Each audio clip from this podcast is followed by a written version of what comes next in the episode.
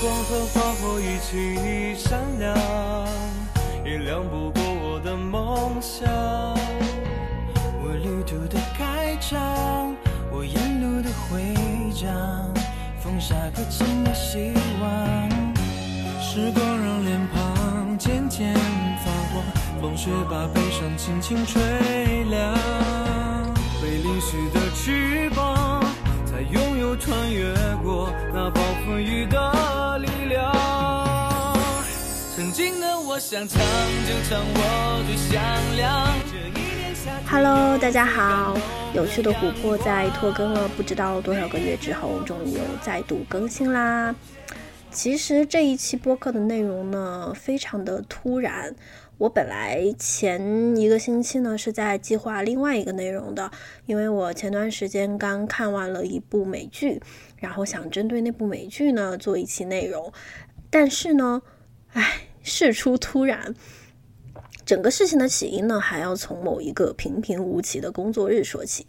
那一天我在摸鱼的时候，偶然间刷到了《欢迎来到蘑菇屋》第二期的一个剪辑，就是他们猜歌和猜剪影的那一段。然后我点进去之后呢，就一发不可收拾，因为那个视频真的太好笑了。我当时是坐在公司的卫生间里面看完了整个视频，然后就非常非常困难的在憋笑，憋了整整七分钟。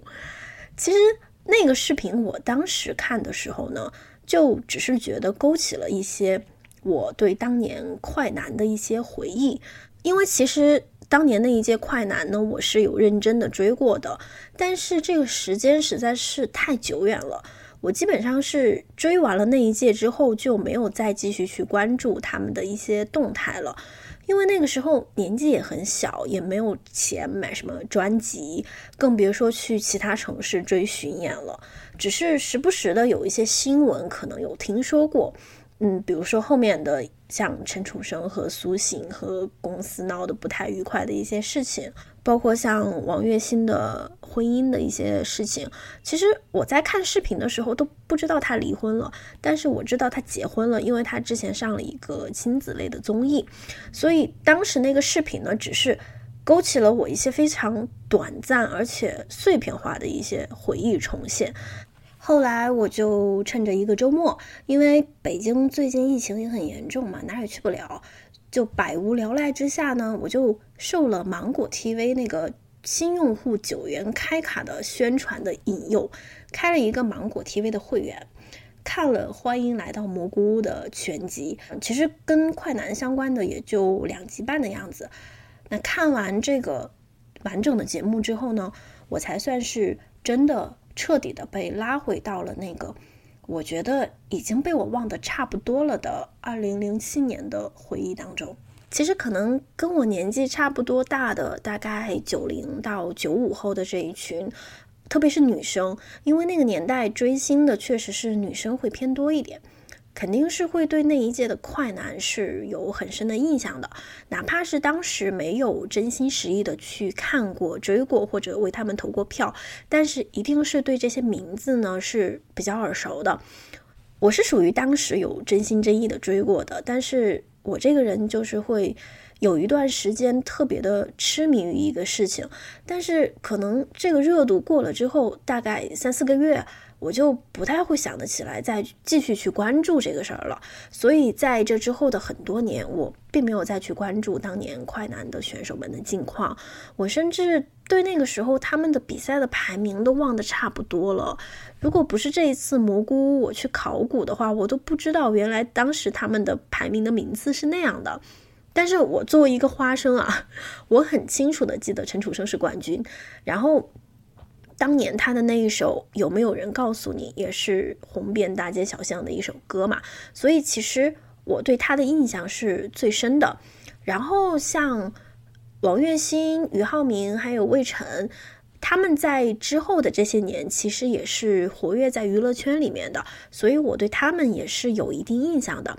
但是可能也只限于知道几个标签性的事件，比如说俞灏明后来遭遇了很严重的烧伤，还有后面他复出之后演的《那年花开月正圆》，啊，包括像魏晨在《名侦》里面的梗王的人设，好像除此之外，我就基本上对其他的选手啊就没有什么印象了。像苏醒，其实。我这些年对他就没有太深的印象，我就知道他当年还挺火的，但是因为大家都知道的那件事情嘛，所以他后来也是被天宇给雪藏了一段时间，然后之后就没大听到过他的消息了。然后这一次我去考古，我才发现，原来苏醒是亚军。我像其他的几个成员，比如说张远、陆虎、王铮亮。张远和陆虎，我在这个节目之前对他们两个的印象呢，就几乎是没有。他们俩也属于是歌红人不红的那种。就像雪落下的声音，我知道是陆虎唱的，但是我没想起来陆虎是零七年的快男。然后张远的话，我也隐约有印象，他是《至上励合》里面的主唱。然后他们有一个代表作叫《棉花糖》。但是我不知道那首非常火的《嘉宾》也是他的歌，就甚至我都不知道那首歌的名字叫《嘉宾》。虽然我肯定会唱。像王铮亮呢，我知道他是《时间都去哪儿了》的原唱，我也知道他有一年是有上春晚，因为那那一次我印象还挺深的，那首歌还挺感人的。但是我也没有想起来他是和陈楚生还有魏晨一届的快男。就他们几个的形象，在我这里，在这个节目之前，就像是一点一点亮晶晶的感觉。就隔几年有一个非常标志性的事情或者标志性的歌出来之后呢，让我想起来，哦，这个人，我知道这个人，但是呢，我又不能把这个人和当时快男的那个人联系起来。我觉得可能在这个节目之前，有很多和我一样曾经追过那一届的快男的朋友都有类似的感觉吧，就有点像是一个很多年前认识的老朋友，但是这些年一直都不联系，可能就是在朋友圈里偶尔刷到过他，就像是一个很熟悉的陌生人的感觉。那说回到蘑菇屋这个综艺啊。它其实也是一个挺简单的综艺，因为它本来就是《向往的生活》的一个衍生综艺，所以风格也是走的没有太多剧情的慢综艺的路子。其实就是把他们几个人请过来，然后拍了一下他们两天一夜的相处日常。整个节目的预算也很少，这个其实，在知乎上，制片人自己也发了一篇文章，说整个节目的预算就只有四万多块钱，然后也没有任何的招商，没有任何的广告植入，全靠路虎去拉人头。因为路虎跟湖南台的关系比较好，也是湖南台另外一档综艺《闪亮的日子》的常驻嘉宾，所以当时说到要做这个蘑菇屋的时候呢。路虎就在和他关系比较好的几个老 baby 的群里面去吼了一句，问大家有没有时间来录这个节目，然后费用也不多，大概就是这样。其实节目作为一档慢综艺呢，我觉得它的综艺感是非常非常非常强的。它非常好的一点就是，它真的是一个真人秀。没有剧本，没有人设，也没有什么刻意煽情或者说教的段子，他就是安排他们六个人在这个房子里面唠唠嗑、弹弹琴、喝喝酒、做做饭，然后抓鸡、喂狗，就是一些非常非常日常、非常家庭又很接地气的一些事情。但是正是因为是他们六个人，这个节目才会这么的精彩，这么的有综艺感。因为整个节目拍出来的其实就是几个老友相聚的日常，只是之前的场合可能是在某个人的家里，可能是参加某人的婚礼，只是这次是在桃花源里，同时又是节目录制罢了。他们只是在这个场景里面重复了他们平时相处的过程，所以呈现出来的都是只有情谊非常深厚的老朋友之间才会出现的场景，比如说。非常不顾及的互黑互怼，同时也自黑自嘲，非常坦然的去面对自己过往的这些失败或者是失意。就像他们最出圈的那个猜歌的片段，大家都觉得那一段很搞笑，我自己也是看了很多遍。他们全程就是非常坦然的说：“啊，这是我的歌，他们不可能猜得出来的，这一点都不火。”就整个节目中也有很多他们相处的一些小细节，也是那种。非常不顾及镜头的互怼，比如说大家都吐槽王栎鑫打呼噜，然后张远说王栎鑫就没有搞过什么红的音乐，甚至可能有些像离婚这样一些比较敏感的话题，他们也不太避讳去讲。虽然最后播出来的那个版本是消音的啊，但是能看出来，其实大家之间其实是不介意去讨论这些话题的，因为他们相识的时间足够长。所以他们都知道彼此不管说什么样的话，其实都是没有恶意的，而且能感觉得到，其实他们不管再怎么自黑自嘲或者互黑互怼，他们都是有底线的，因为他们都知道彼此的安全区域在哪里。能够拿来开玩笑的事情呢，一定是心里都已经释然且看开的部分。虽然表面上是在自我嘲讽，把自己不好的一面展现给观众，但是本质上是体现了这个人足够成熟的心态，能够坦然地面对得失，直面过往，同时还对生活充满热情，永不放弃逐梦。这才是真正的勇士。正如罗曼·罗兰那句话：“世上只有一种英雄主义。”就是在认清生活的真相之后，依然热爱生活。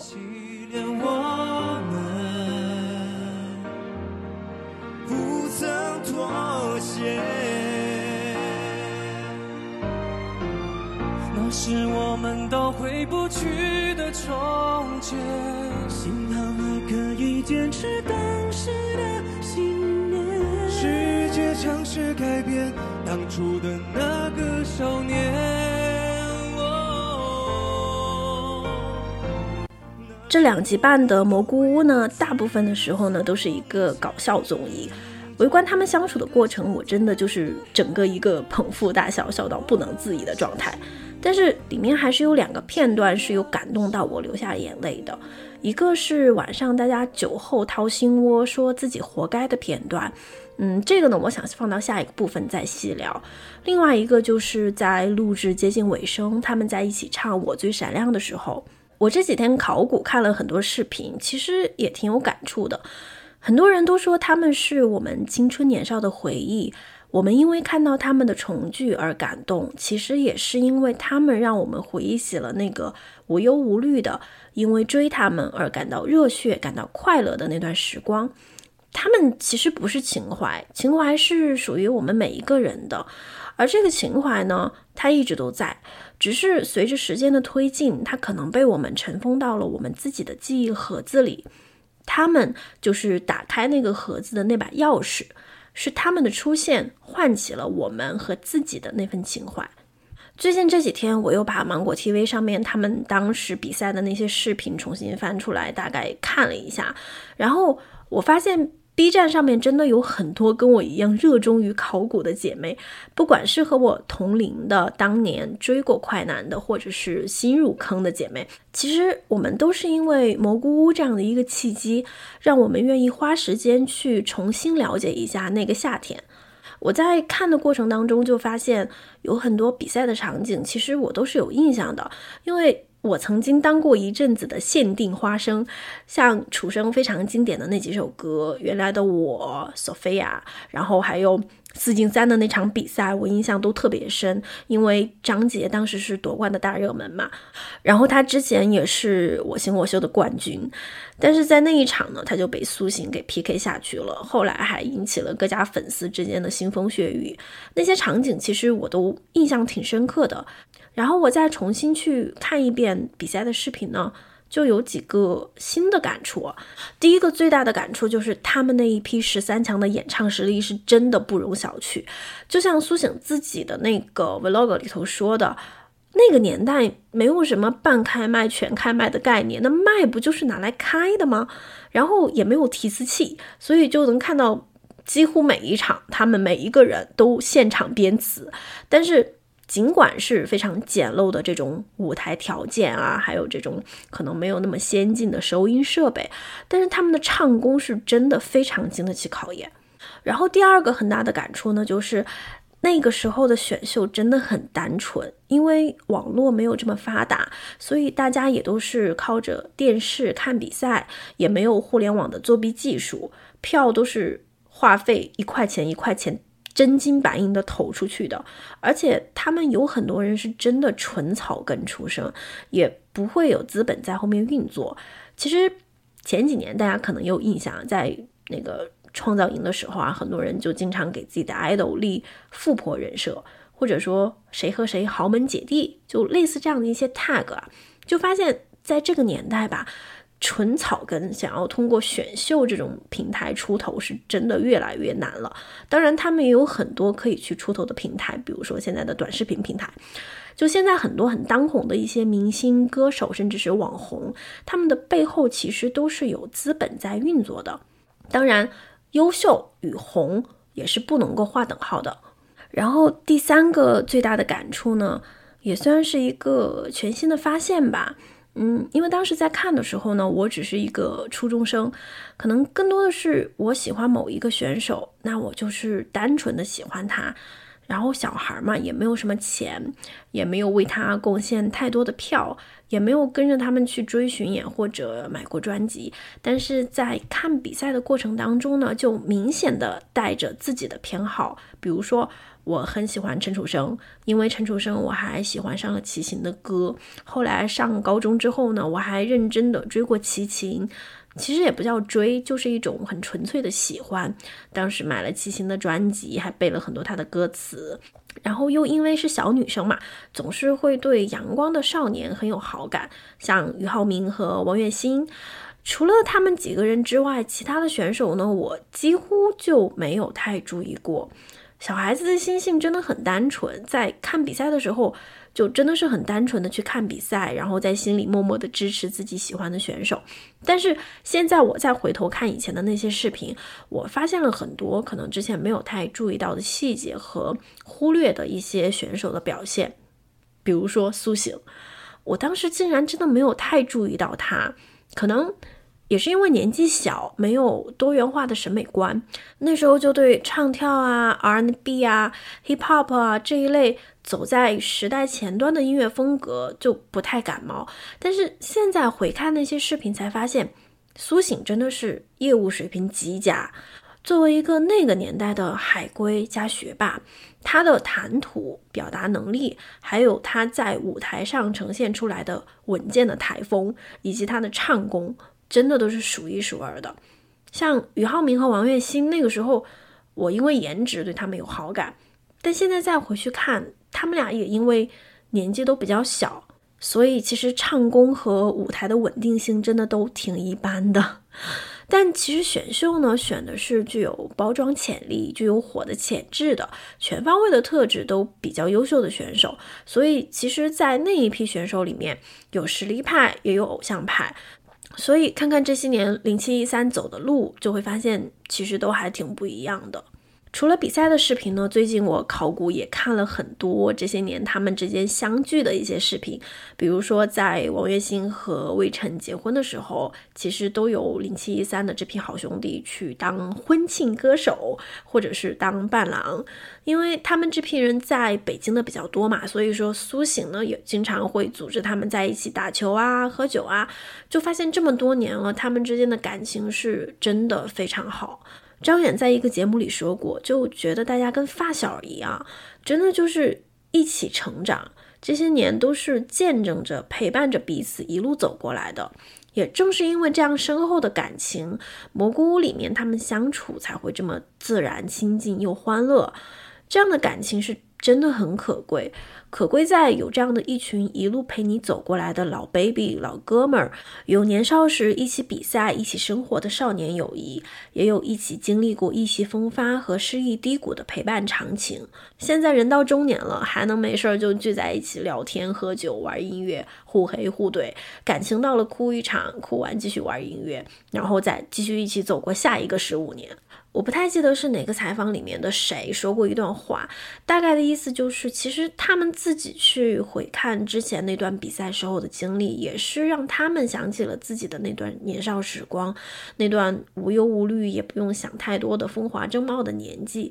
我记得在一个采访里面，路虎说，比赛结束之后，苏醒的爸爸跟他们说了一段话，因为他爸爸知道在比赛的过程当中，其实苏醒不太受大多数人的待见，那个时候就只有他和楚生两个人是一起从西安赛区闯到全国赛的，所以他们两个人关系一直都很好，但是有很多十三强里面的其他选手就对苏醒呢，嗯，不太待见。其实原因可能有很多吧，比如说苏醒当时是海归刚刚回来，受到的教育呢也是比较西化的，平时的。说话做事的方式和其他人可能会有一些不太一样的地方。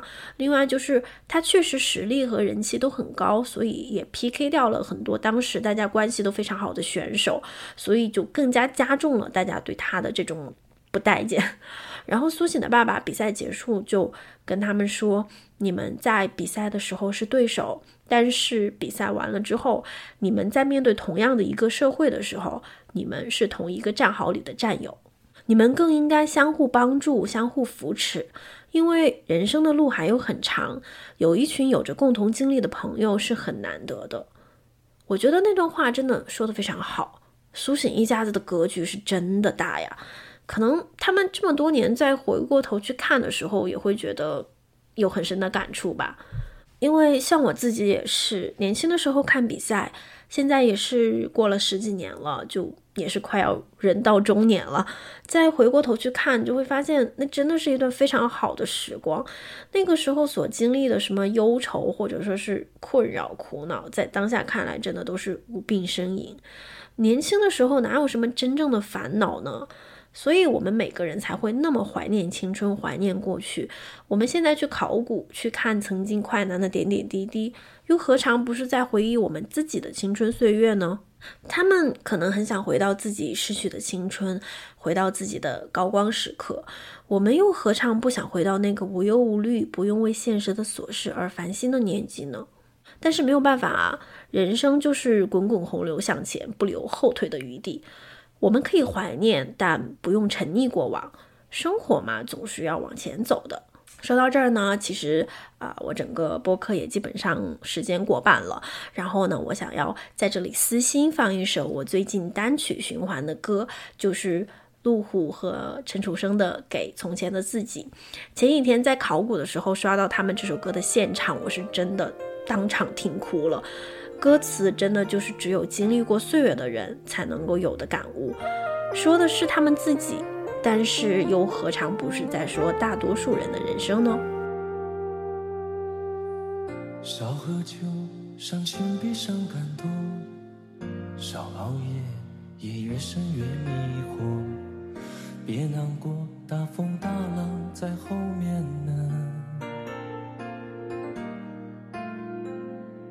有攒钱放在小时个窝，选对路。比努力管用呢？可以穷，只要是自己最爱的工作。好好陪他，别让他寂寞。毕竟谁愿爱情里蹉跎？委屈留给自己兄弟说，抽空暖暖爸妈遥远的心窝。说再见的时候认真一些，拥抱用力一点都不会浮夸。也许有人就陪你这一程，不会再见呐。不必在乎不属于你的爱，刺痛你的话，你就当作笑话。别回头，慢慢的往前走，别害怕。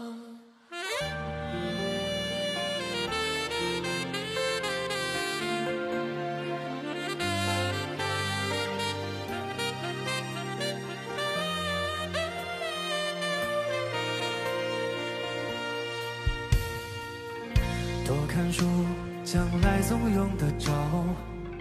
要相信当下最好的你，别死撑，别心了。不公平的事情见太多，自己不平到哪都漂泊。别相信太轻易的承诺。刚刚我提到在蘑菇屋里面，其实大部分的内容都是很欢乐的，只有两个地方是让我感动到流泪的。一个呢是最后他们聚在一起，抱着吉他唱《我最闪亮的时候》，那是因为他们唤起了我心中的情怀。第二个就是他们晚上一起喝酒聊天儿，最后大家都有点醉醺醺了，然后开始讲自己的活该的那一部分。其实那个部分节目播出来的内容挺少的，据说是因为我们的楚生喝醉了之后讲的内容百分之八十都播不了啊。Anyway。那天晚上呢，其实开始大家的情绪还是比较欢乐的，在吐槽着过去比赛的一些事情，包括对排名服不服这样的话题。后来呢，就开始唱当年十三里面的专辑里的歌。然后在楚生唱到有没有人告诉你的时候，王栎鑫听到生哥的声音一出来，他就有点绷不住了，然后就开始哭。其实我挺能理解的。就人往往都会被一些和你的记忆联系起来的音乐啊、视频啊，或者是照片而感动，因为这些东西它会勾起我们的美好回忆。加上王栎鑫他最近也在网上遭受到了一些不太好的网络暴力嘛，所以说整个人的状态呢就不是那么的好。看到他哭了之后呢，当时生哥也以大哥的身份劝了他几句。其实那几句我当时在。第一遍看的时候呢，没有完全理解到，到后来我在看第二遍的时候呢，就慢慢的品出来了生哥的意思。陈楚生他真的是一个平时话不太多，但是只要他说话就一定没有废话的人。他就问王栎鑫说：“你为什么不开心？你现在不是在做你喜欢的事情吗？你如果是在做你喜欢的事情，那你为什么不开心？你凭什么不开心？”我当时就觉得，凭什么不开心？这一句真的让人有一种醍醐灌顶的感觉。其实我们每个人可能都有不如意的时候，都有对生活失望的时候。那我们不妨问一下自己：你凭什么失望？你凭什么不开心？你现在有手有脚，有房子住，有工作干着，你的朋友家人都健在，你就已经比世界上很多人都幸福了。如果说你现在还在做着你自己喜欢做的事情，走在追梦的路上，那你就更没有理由不开心了。看完那个片段，再结合他们这几个人这么多年的经历啊，其实会更加的有感触。正好前几天呢，我也考古考到了一九年。呃，人物给陈楚生、苏醒、王栎鑫、陆虎、张远做的专访，才真正完整的了解了他们几个人这十几年间的起起伏伏。他们几个人这些年呢，过得不是传统世俗意义上的好，但是呢，也绝对不能说不好。一九年的时候，他们上过一个节目，叫做《合唱吧三百》，里面他们和粉丝一起合唱了《平凡之路》。当楚生唱到。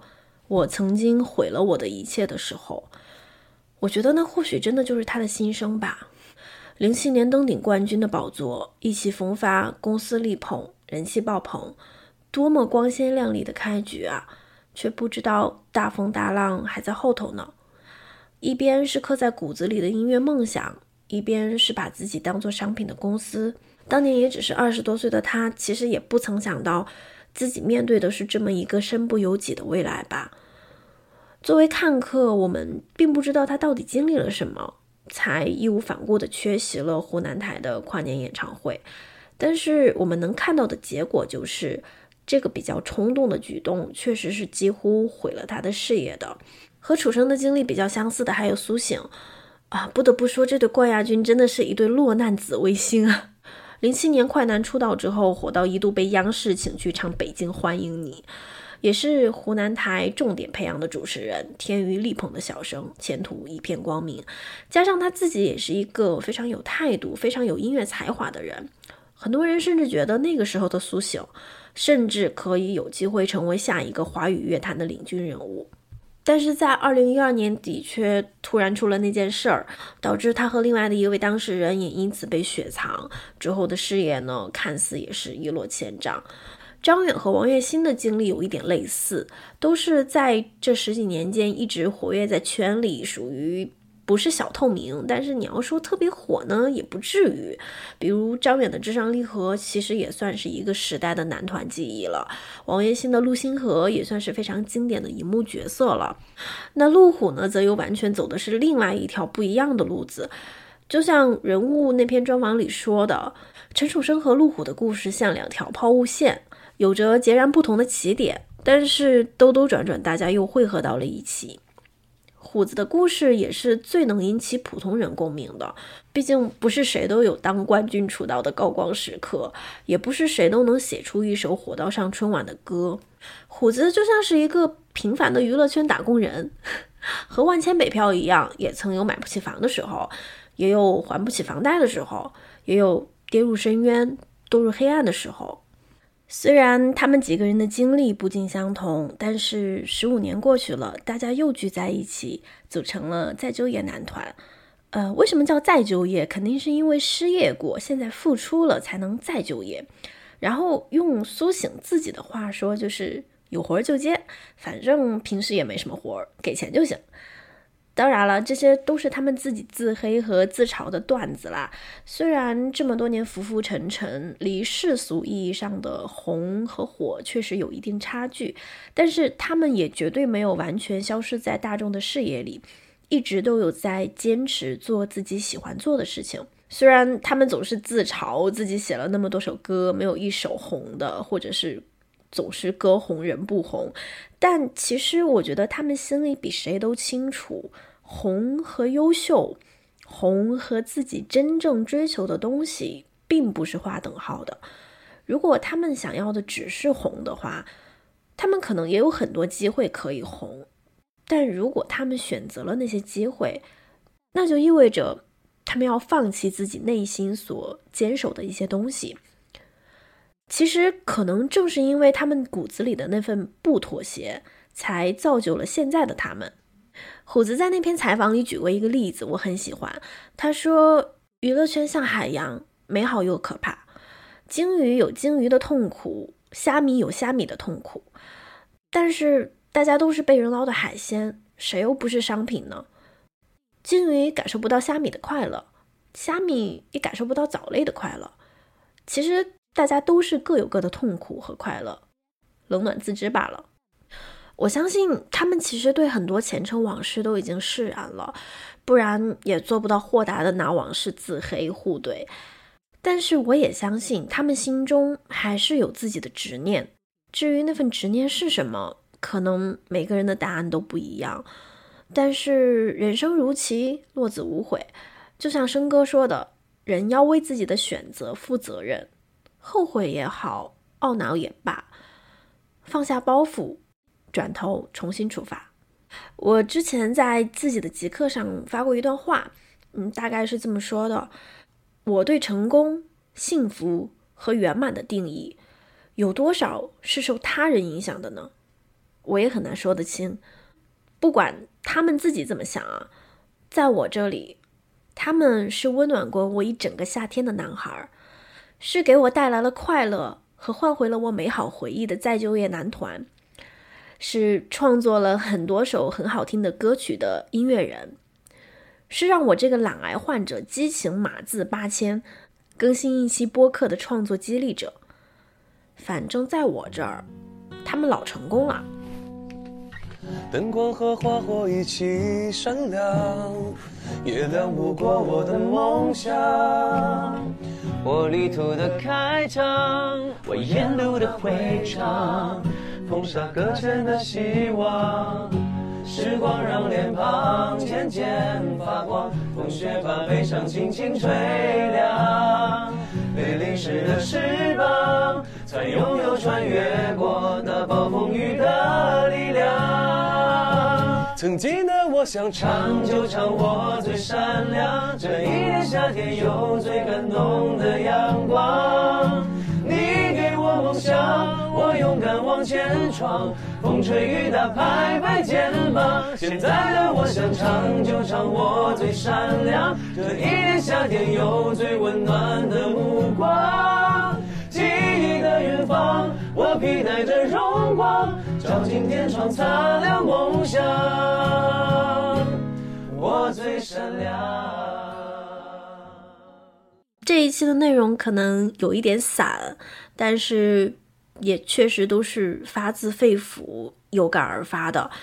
嗯，这一期的内容呢，就先到这里啦。然后还是要再次给大家安利芒果 TV 的综艺，欢迎来到蘑菇屋。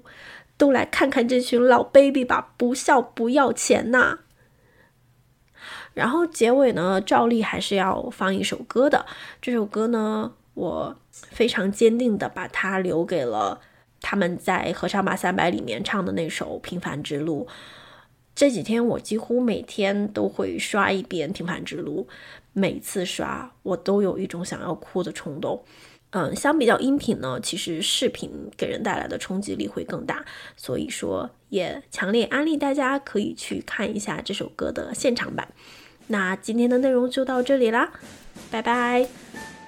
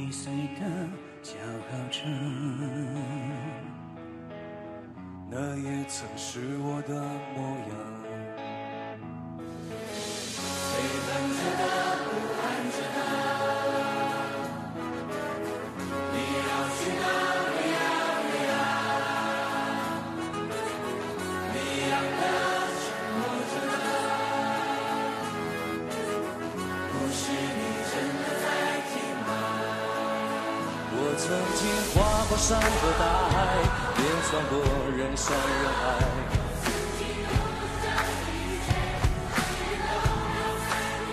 我曾经失落失望失掉所有方向，直到看见平凡才是唯一的答案。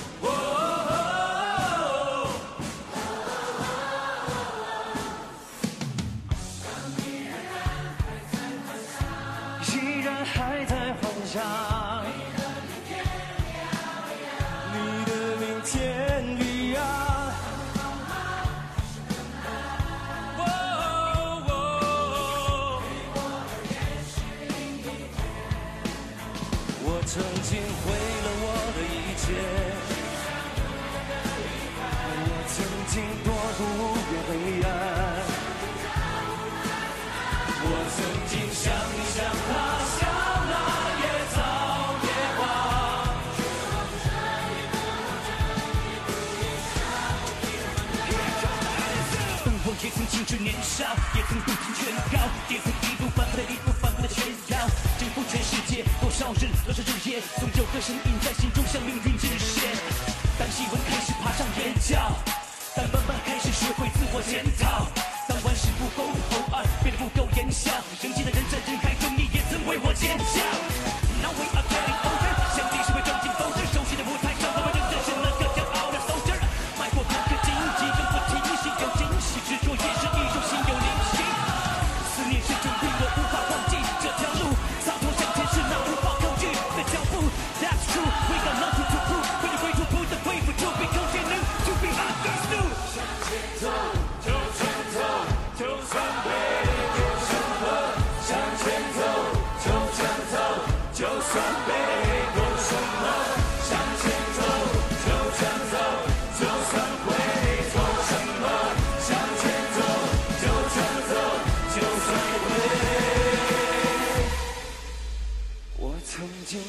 过山和大海，也穿过人山人海。我曾经拥有着的一切，转眼都飘散如烟。